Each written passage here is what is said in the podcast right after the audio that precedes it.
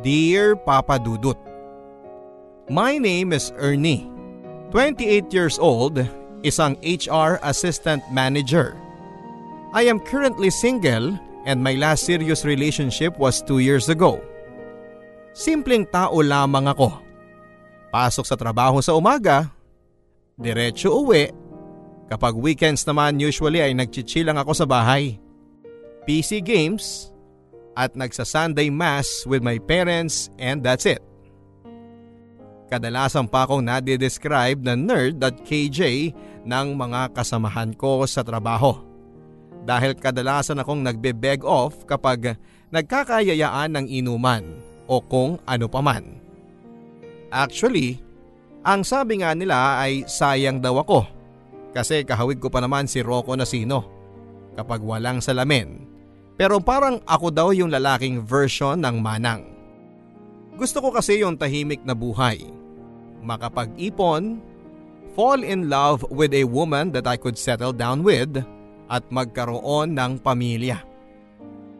My last relationship lasted for years but unfortunately, nainip ang girlfriend ko kasi wala pa akong balak magpakasal noon.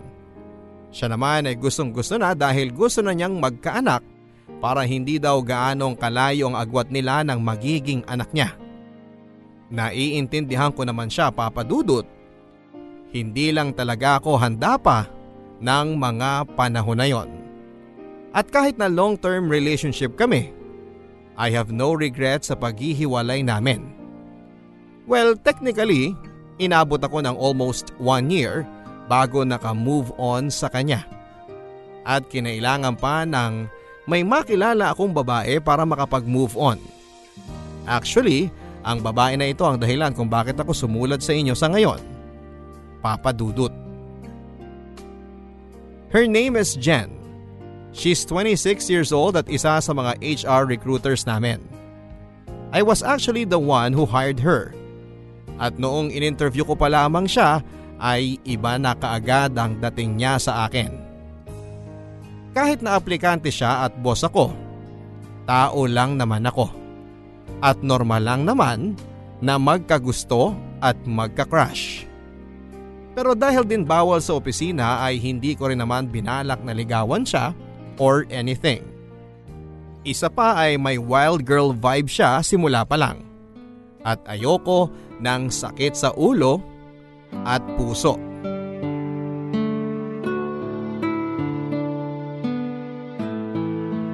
Congratulations, Jen.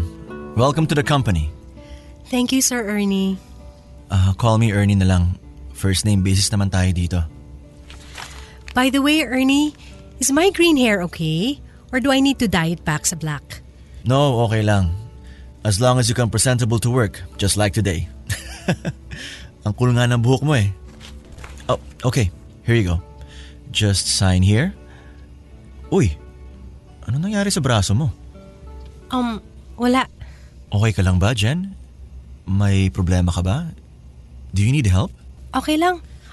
Ernie, I hope hindi naman ito makaapekto sa desisyon ninyo. Ginagawa ko lang naman ito kapag sobrang nasistress ako.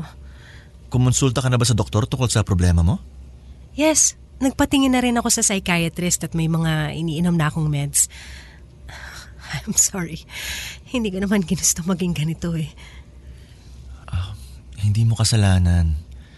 Wala kang kasalanan. Ernie, I'm sorry. Pwede mo ba akong i-hug? Huh? Okay, sure. Thank you. Madalang akong umiyak sa public. Palagi akong sa bahay lang umiiyak at doon nahahag ko yung teddy bear ko. Ewan ko ba, there's just something about you na pakiramdam ko safe ako mag-breakdown at magpakatotoo.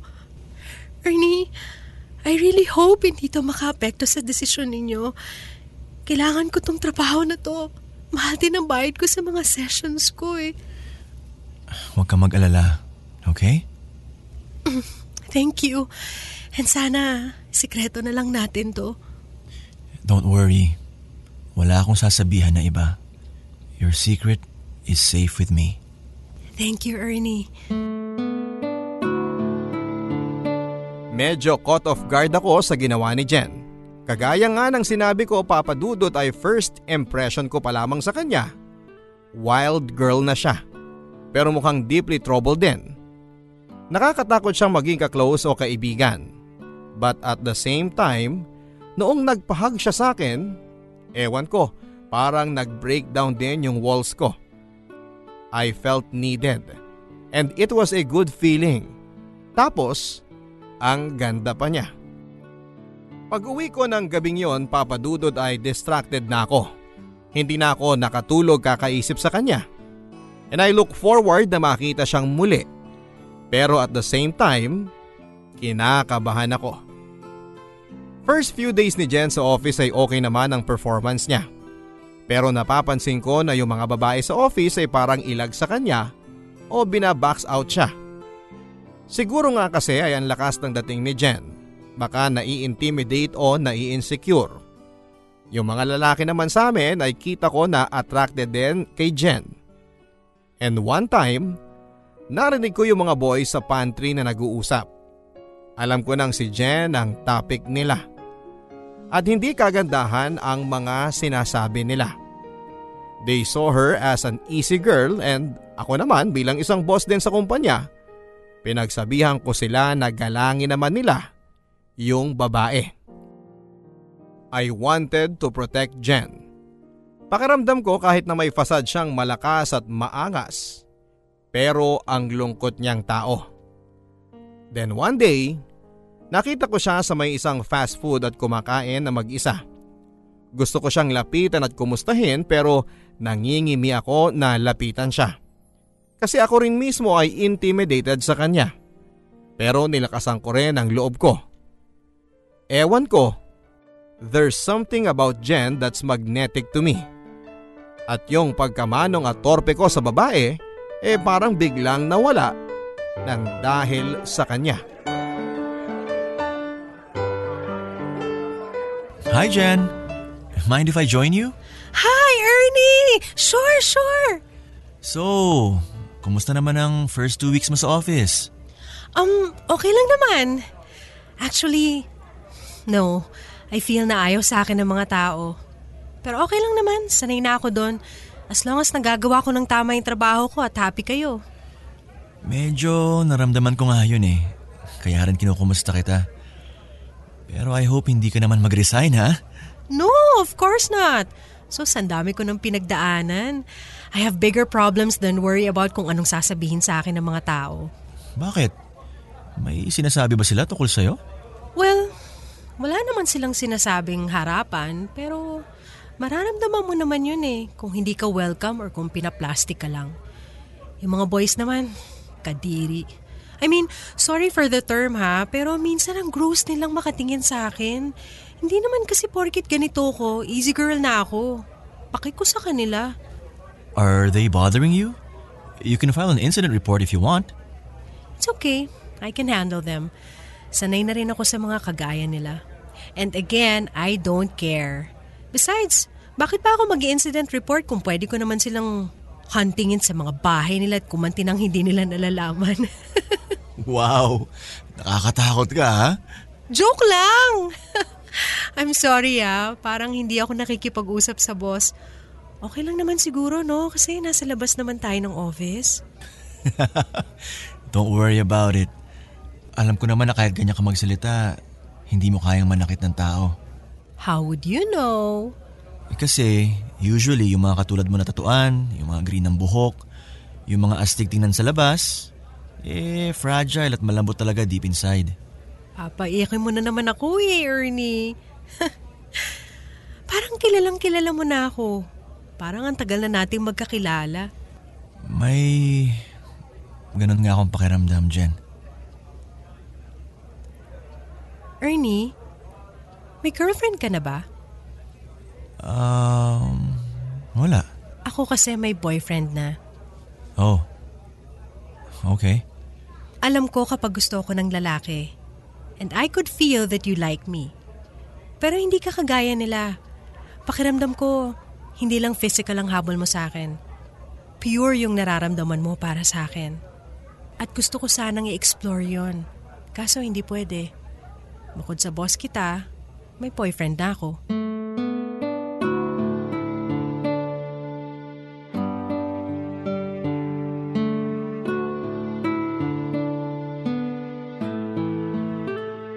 Hindi na ako nakapag-respond kay Jen. Sobrang straightforward at ang bilis niya. Alam ko na siya yung type ng babae na magiging sunod-sunuran lang ako kapag nagkataon. And again, Papa Dudut, while nakakatakot, nakakahumaling din at sa puntong yon ay hindi ko na ininda na may boyfriend siya. Mas lalo lang lumala yung attraction ko sa kanya nang walang ka-warning na sinabi niya na alam niyang may gusto ako sa kanya. At parang bigla rin akong na-zoom papunta sa buwan ang sinabi niya na gusto rin niya ako. Sobrang komplikado, Papa Dudut. Pero first time na nangyari sa akin yon. First time na nagulo at naging exciting ang buhay ko. Yung mga sumunod na araw at linggo sa opisina, we tried to be as professional as possible. Pero may mga tinginan na kami, may konting landian na sa pasulyap-sulyap. Patuloy kaming nagla-lunch na magkasabay sa fast food na kami lang. At yung mga lunch na yon, nagkaroon pa ng mga after-work snacks sa cafe. At habang patagal ng patagal, palayo din ang palayo yung mga kinakainan namin.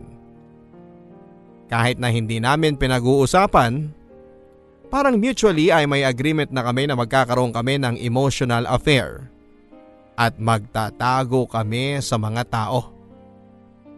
Bigla din akong nagkaroon ng motivation na mag-ayos, magpapogi. Hindi na ako naka-glasses, nag-contact lens na ako. At yung mga pagbabago na yon sa akin ay napansin na rin ng mga tao sa opisina.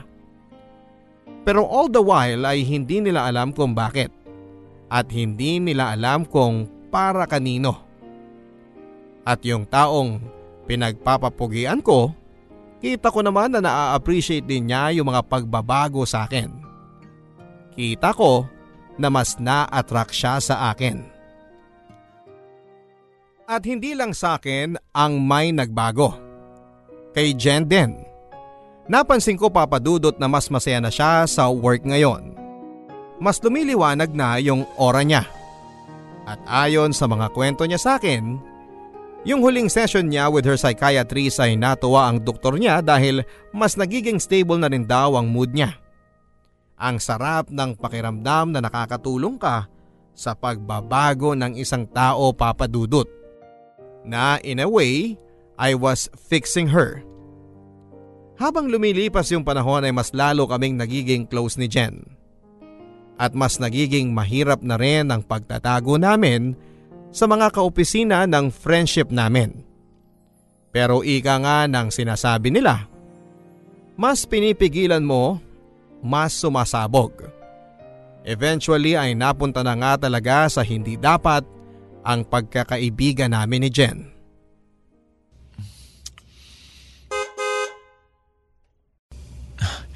Okay, wala na yung kotse. Ernie, teka lang. Delikado tong ginagawa natin. Alam ko. Jen, sa tagal na magkasama tayo, never ka nagkwento tungkol sa boyfriend mo. I mean, mahal mo ba siya? Ilang taon na ba kayo? Ernie, hindi ko binabanggit yung boyfriend ko dahil ayaw ko siyang pag-usapan. So let's not. Ernie, nagkaka-feelings ka na ba talaga sa akin? Hindi naman sa ganon. Fine. O sige, oo. And hindi ko alam kung gaano mo ako kagusto. Pero gusto kita, Jen. Gustong gusto.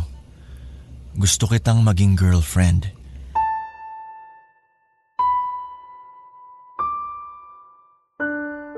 Ernie, in the first place, hindi tayo pwedeng magkarelasyon dahil boss kita, okay? Pwede naman ako magpalipat ng department. Pwede akong mag-resign. Ano ka ba, Ernie? Huwag mo nga sirain ang buhay mo dahil sa akin. What? Hindi mo sinisira ang buhay ko, Jen. In fact, ngayon lang ako nakaramdam na buhay ako. You make me feel alive. Na-excite ka lang kasi boring ang buhay mo. Jen, huwag na tayo maglokohan. Huwag mo nang lokohin ang sarili mo. Alam ko, nafa-fall ka na rin sa akin. Ernie, kung ano yung meron tayo, hanggang dito na lang to. Huwag na nating sirain to by committing to each other. Masaya naman tayo ng ganito, di ba? Jen, sagutin mo na lang ang tanong ko, okay? Mahal mo pa ba ang boyfriend mo? Oo. Hindi yan totoo. Oo nga eh. No, you don't. And you know it. I don't know, okay? Basta ang mahalaga, hindi ko siya pwedeng iwan. Pero bakit? I don't understand. Kasal na ba kayo? May mga anak na ba kayo? Bakit hindi mo nalang palayain ang sarili mo? Niloloko mo lang siya, pati na yung damdamin mo. Iwanan mo na si Lowell. Hindi ko pwedeng iwanan si Lowell. I can't. May sakit siya. Ikamamatay niya.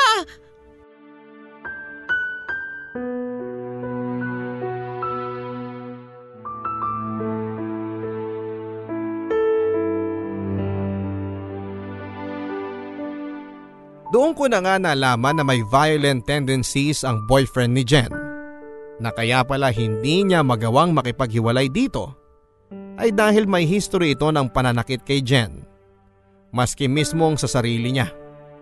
Kung nagkakat si Jen ng braso, ang boyfriend niya ay mas malala dahil suicidal. Hindi ko akalain nung sinabi ni Jen na delikado yung relasyon namin, na literal palang delikado para sa kanya at para sa boyfriend niya. Kaya pala tumigil ng 6 years ang relasyon ni Jen at ng boyfriend niya. Noong una akala ko ay bored lang si Jen, kaya siya nakipag-affair sa akin. Yun pala ay hindi siya makawala. Kahit na sinasabi niyang hindi niya alam kung mahal niya ang boyfriend niya o hindi. Papa Dudut, alam ko na hindi niya mahal ito. Bilang nagtatrabaho ako sa HR, psychology graduate ako at alam ko na kung ano yung nararamdaman ni Jen. Malamang ay hindi na nanggagaling sa pagmamahal kay Lowell, kundi sa takot. Takot na may mangyaring masama at takot na may gawing hindi rin maganda si Lowell sa sarili niya at sa kanya mabunto ng sisi. Nang naikwento sa akin ni Jen kung ano ang naging reaksyon ni Lowell nang minsang sinubukan niyang makipaghiwalay dito, ay nakuha ko na kung bakit hindi niya maiwanan ito. Ang lala nga pala talaga. At doon ko rin na-realize kung gaano kagulo yung sitwasyon na pinasok ko. Naglalaslas si Jen kapag nai-stress siya. Yung boyfriend naman niya, homicidal na, suicidal pa. Hindi ko rin alam kung kaya ba sila nagkagustuhan dahil pareho silang damaged people. O baka yung nitong huli na at after na niyang maging boyfriend si Lowell kaya nagkaganon si Jen. Naintindihan ko na kung bakit cutter siya. Dahil kailangan siya ang palaging magsisave at umiintindi at maging mature. Sa sarili niya lang binubunton yung galit niya. She doesn't want to die. She wants to punish herself.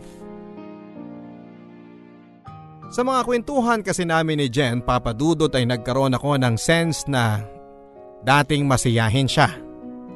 Na dating simple lang ang gusto niya sa buhay. Ang sabi nga niya, kaya daw siya naa-attract sa akin ay dahil na-remind siya sa version ng sarili niya noong buo pa siya. Bago siya winasak ng relasyon niya at ng buhay. And while she fell trapped sa relationship niya kay Lowell, nakakahinga siya kapag kasama niya ako. At para sa kanya, sapat na yon for now. At ako naman habang tumatagal ay mas nahuhulog at nahuhulog pa kay Jen.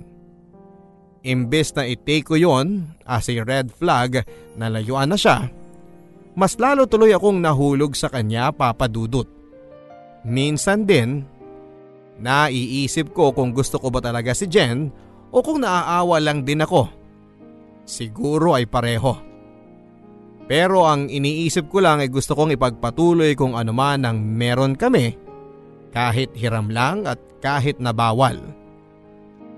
Eventually, kahit sa opisina ay nahirapan na rin kaming magtago ng aming relasyon ni Jen. Eventually, pinagchismisan na rin kami ng mga tao sa office na alam kong makakaapekto ng hindi maganda sa employment ko.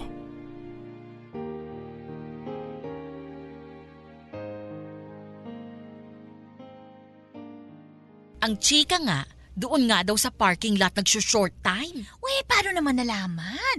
Eh di ba sobrang tinted nung sasakyan ni Sir Ernie? Kasi nga may nakakitang janitor. Pumasok daw sa kotse yung dalawa. Tapos after 5 minutes, yumuyog-yog na yung kotse. Aba, matindi! Tangik! Uy, ano ba? Sorry. Hinaan mo nga yung boses mo, baka may makarinig sa'yo. Sus, eh alam na rin naman yata ng lahat ng tao sa opisina. Si CEO na lang ang hindi. Eh paano kung sila mismo makarinig? Wala yun dito. Sa labas naglalunch yung dalawa na yun. Ayun pa, ilang beses na silang nahuli na nagde-date sa labas. Uy, in fairness, gumwapo nga si Sir Ernie, ano? Kainis nga eh. Takal ko ng type yang si Sir Ernie. Sa ganung babae lang pala mapupunta. Alam mo, kahit naman siguro wala sa equation si Jen, ay never kang magiging type ni Sir Ernie. Leche to? Oy! Shh! Oy, teka muna. Eh di ba may boyfriend yung si Jen? Nakita ko minsan sinundo siya dito eh. May tsura yung boyfriend niya ha? Eh ano naman kung may boyfriend? Eh tsura pa lang ni Jen, parang tatlo-tatlong lalaki na pinagsasabay niya eh. Tingnan mo nga. Kaya pala walang makaporma sa amin dito kasi yung boss pala ang gusto. Oo nga. Ang tagal ko nang gustong aswangin yun eh. Ano ba nagustuhan nyo dun kay Jen? Mukhang easy to get. Eh, hati. Siyempre, lalaki lang. Malaki yung ano, ganun. Yung puso niya. At sa matambok yung ano. Yung utak niya. Si Jen ba pinag-uusapan nyo? Ay, sir. Hindi po. Hindi po. Kanina pa ako nakatayo dyan eh. Hindi nyo ako napapansin kasi ang sarap na kwentuhan nyo.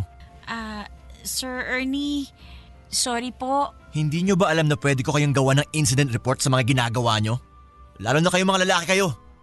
Ang dudumi na mga bibig nyo ah. Hindi nyo na ginalang yung babae. Bordering on sexual harassment na yan ah. Bakit sir? Yung inyo rin naman technically hindi po ba? Ang kaibahan lang, nag-e-enjoy din si Jen. Kaya hindi sexual harassment? Anong sinabi mo? Mapastos ka! Sir, tama na! Sir! Tama na, sir!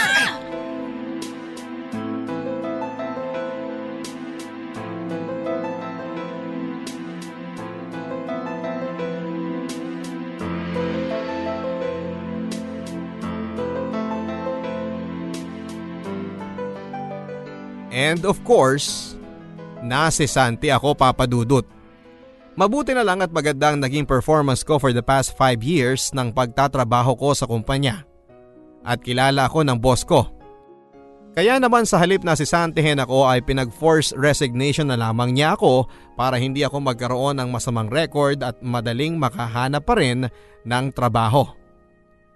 Yung mga lalaki naman sa amin na nakasuntukan ko ay muntikan na rin nila akong sampahan ng kaso, Papa Dudut. Pero mabuti na lang at naareglo dahil natakot din sila. Marami ang witness at nakarinig ng pag-uusap nila at mga nakakabastos sa sinabi nila kay Jen. As a matter of fact, medyo naging divided nga ang kumpanya. May mga kumampi sa amin ni Jen, may mga kumampi din sa kanila. At meron din namang nakita na parehong side ay may kasalanan. Including na dyan yung CEO namin. Nung exit interview ko ay medyo nagulantang ako sa pag-uusap namin ng boss ko. Ang sabi niya, wag daw akong magpasalamat sa kanya. Pinag-force resignation niya lang daw ako dahil alam niyang hindi ako yon. Kilala niya raw ako at alam niya na naimpluwensyahan lang ako at nadala ng bugso ng damdamin ko para kay Jen. At that point, Papa Dudut, ay hindi ko na rin actually kilala ang sarili ko. Nang dumating si Jen sa buhay ko, pakiramdam ko ay tulog ako ng buong buhay ko at siya ang gumising sa akin. For the first time ay nakaramdam ako ng highest of high and the lowest of low. Kapag kasama ko siya, hindi lang ako masaya. Masayang masaya. Dahil sa sitwasyon namin ni Jen, hindi lang ako malungkot kundi malungkot na malungkot. And to a certain point ay galit din. Lahat na yata ng emosyon ay naparana sa akin ni Jen sa maikling oras pa lang ng pagkakakilala namin. Pakiramdam ko ay nasa roller coaster ride ako sa buong buhay ko kapag kasama ko siya. At sa kanya ko na-realize na gusto ko pala ng roller coaster. Hindi pala siya nakakatakot. Nakaka-addict pala siya. O Ernie, bakit parang hindi ka yata hyper ngayon? May problema ba? Nag-resign ako sa trabaho. Ano? Bakit ka nag-resign? Kanina lang parang normal ka lang naman na pumasok sa opisina. Tapos ngayon pag uwi mo nag-resign ka na? Bakit? May nangyari ba ngayon? Nasisante ako.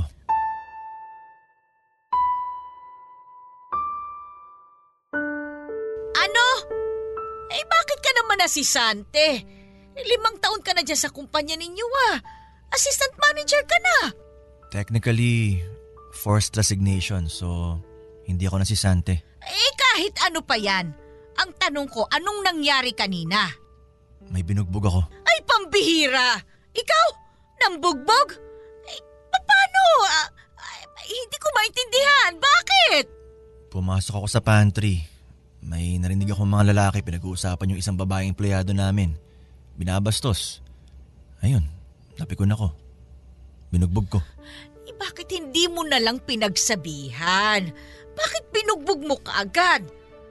May galit ka ba dun sa mga lalaking kaopisina mong yon? O may gusto ka doon sa babae? Basta. O anong basta? Bakit hindi ka makasagot? Ha? Ernie, umamit ka nga. Itong mga nakaraang buwan napapansin ko may nagbabago sa iyo eh. Madalas pang gabi ang uwi mo. Yang babae na yan bang may kinalaman sa pagkakasisante mo at sa mga pagbabago mo? Nay, ayoko munang pag-usapan yan. O ano nga ang sagot mo? Ha? Sino ba yung babae na yan? Bakit hindi mo malang ipakilala dito sa bahay? Maayos na babae ba yan?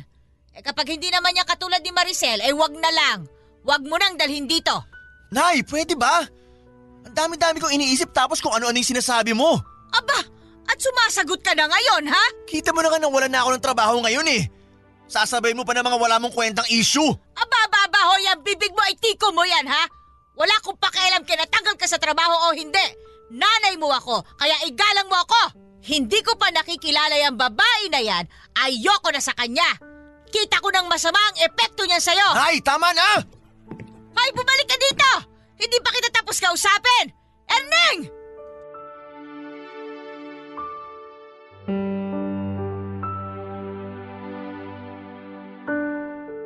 Ramdam ko na rin na may pagbabago sa sarili ko, Papa Dudut. Kung nangyari ito sa akin noon na nawalan ako ng trabaho, baka sobrang wasak ako. At agad akong maghahanap ng kapalit na trabaho. Pero ngayon, kahit na gano'n ang mga nangyari sa akin ay si Jan pa rin ang nasa isipan ko. Hindi ko na makikita ng araw-araw si Jan. Paano kaya siya trinatrato ng mga kaopisina niya? Sino na lang ang matatakbuhan niya kapag may nangyari sa kanya doon? Paano kung binabastos siya ng mga lalaki doon? Paano kung pinopormahan siya ng mga lalaki doon? Ang sabi ng mga babae doon ay gwapo daw yung Lowell na boyfriend ni Jan. Sa personal. Nakita ko ngang may itsura nung inesto ko sa social media. Mahal pa kaya siya ni Jen? Gusto pa kaya siya ni Jen? At mahal ba ako ni Jen? Para akong baliw na gabi-gabing hindi pinapatulog sa kakaisip tungkol kay Jen. Jen.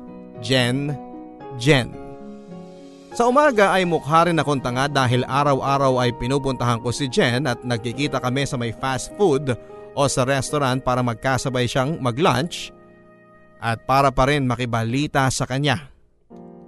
Siguro nga ay napansin din ni Jen na may nagbago sa akin mula nang masisanti ako sa trabaho. Posibleng dahil na-guilty siya. Posibleng dahil natatakot siya na parang nagiging sobrang seryoso na ako sa kanya. As much as I tried to act cool na parang wala lang ang lahat, alam kong nararamdaman ni Jen na talagang na-attach na rin ako sa kanya. And I could feel her slipping away. Hindi ko lang alam kung yung pakiramdam na yon ay valid O baka napaparanoid lang ako dahil sa lahat ng nawala sa akin dahil sa pagmamahal ko kay Jen. Minsan naiinis ako sa sarili ko dahil alam kong nagpapakatanga ko. Kuhang-kuha na ako ni Jen na yung mga maliliit na bagay na ginagawa niya 5 times ay namamagnify sa akin. Isang sentence lang na sabihin niya ay meron akong 50 different interpretations. Natatakot ako dahil parang nabubulag na ako kay Jen. At dahil doon ay nagiging toxic na rin ako.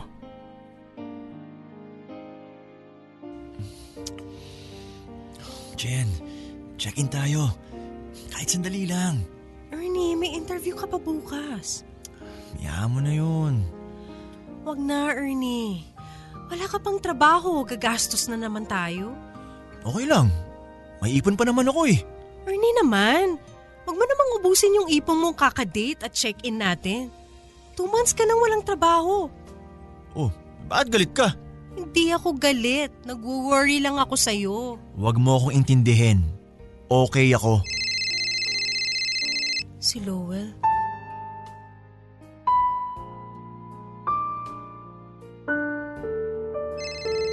Wag mo na sagutin. Sabihin mo na lang na busy ka. Hello, Lowell? Bad trip naman, oh. Ha? Wala yun. Office mate ko lang. Iba ang kausap niya. Wag mo na ako sunduin. Mag-OT pa ako. Nasa meeting ako. Sige na, pupunta ako dyan agad. Okay? Love you too. Jen, bakit hindi mo pahiwalayan yan si Lowell? Ernie, alam mo kung bakit. Hanggang kailan ka magiging preso niyang boyfriend mo? Sabi mo sa akin, di ba? Ang tagal-tagal mo nang hindi masaya sa kanya? Ernie, alam mo na ang sagot sa mga yan. At alam mo na rin na hindi ko pwedeng iwan si Lowell.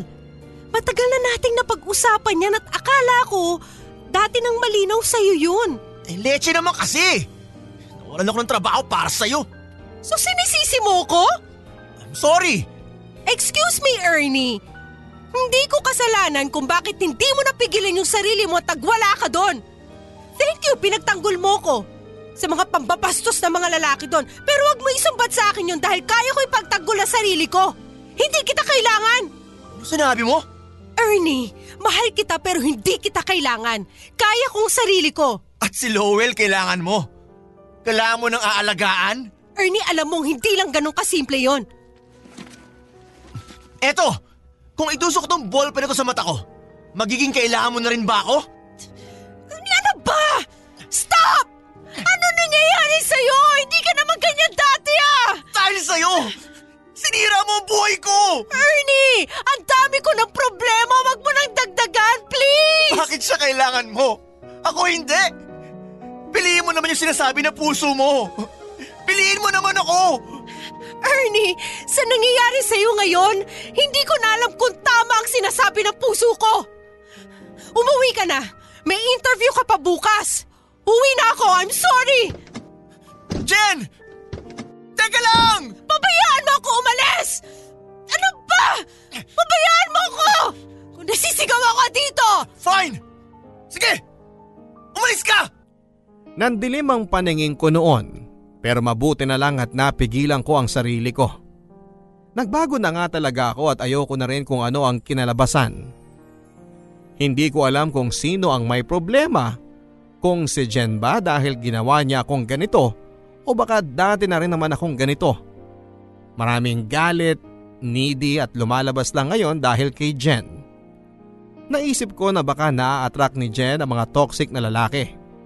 Kaya baka naa-attract ako sa kanya. At that point, kung ano-ano ang naiisip ko. Buong araw, gabi ay aligaga ako. Mula noong nangyari sa amin yun ni Jen ay hindi na rin ako lumalabas. Papa Dudut, umabot pa sa point na naging stalker ako. Inaabangan ko si Jen sa opisina. Nagmamasid at nag-create ako ng mga social media accounts para lang ma-stalk ko si Jen online. Ngayong naiisip ko yung mga extent na ginawa ko, nasusuka ako sa sarili ko. At syempre, lahat ng repressed emotion ko. Mga tanong ko sa sarili ko, sa buhay, sa Diyos, may tipping point. Isang araw sa pag-i-esto ko kay Jen ay hindi ako nakapagpigil. Kasama kasi niya noon si Lowell habang naglalakad sila sa kalsada ng gabi. At nakita ko silang nag-aaway. Nilapitan ko sila. Bakit ang tagal-tagal mo lumabas sa opisina kanina? Siguro may kalandian ka doon, no? Lowell, tama na. Ang dami ko ng trabaho sa opisina, dadagdag ka pa? Nararamdaman ko may iba ka na eh. Sino ba yan? Stop being paranoid, Lowell! Hoy! Kinakausap kita, halika rito! Bitiwan mo si Jen!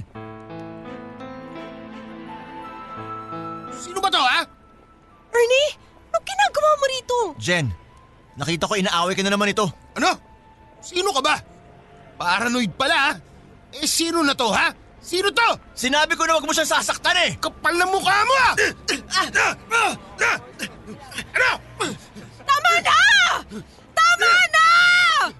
Ikaw, babae ka! Kailan mo pa ako iniiputa sa ulo, ha? Hoy!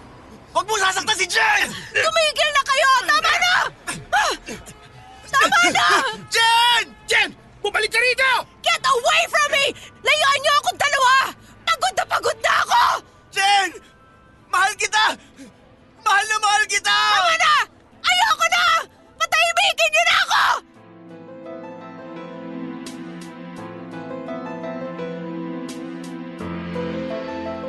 Yun na ang huling pagkikita namin ni Jen, Papa Dudut. It's been 6 months.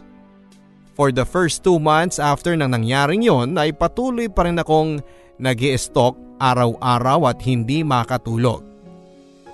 Hindi naghanap ng trabaho at inubos lang ang ipon. Araw-araw kong iniisip kung okay lang ba si Jen, kung ano na kaya ang nangyayari sa kanya at kung ano na ang nangyayari sa kanila ni Lowell. Nalulungkot ako at nagagalit ako sa sarili ko because I failed her. Na yung mga nag-iisang taong pwede niyang mapagkatiwalaan, yung pwedeng makinig sa kanya, yung magpoprotekta sa kanya ay nawala pa sa kanya.